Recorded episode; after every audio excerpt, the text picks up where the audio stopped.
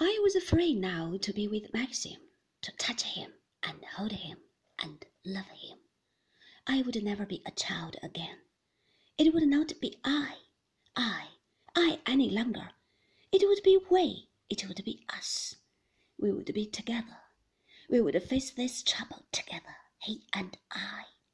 Captain Searle and the diver and Frank and Mrs. Danvers and Beatrice and the men and women of Kerrith reading the newspapers could not break us now. Our happiness had not come too late. I was not young any more. I was not shy. I was not afraid. I would fight for Maxim. I would lie and perjure and swear. I would blaspheme and pray. Rebecca had not won. Rebecca had lost. Robert had taken away the tea, and Maxim came back into the room. It was Colonel Julyan, he said.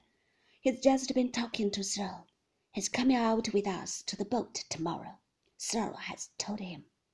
Why, Colonel Julyan, Why? I said. He's the magistrate of Kerrith. He has to be present. What did he say? He asked me if I had any idea whose body it could be. What did you say? I said I did not know. I said we believed Rebecca to be alone. I said I did not know of any friend. Did he say anything after that?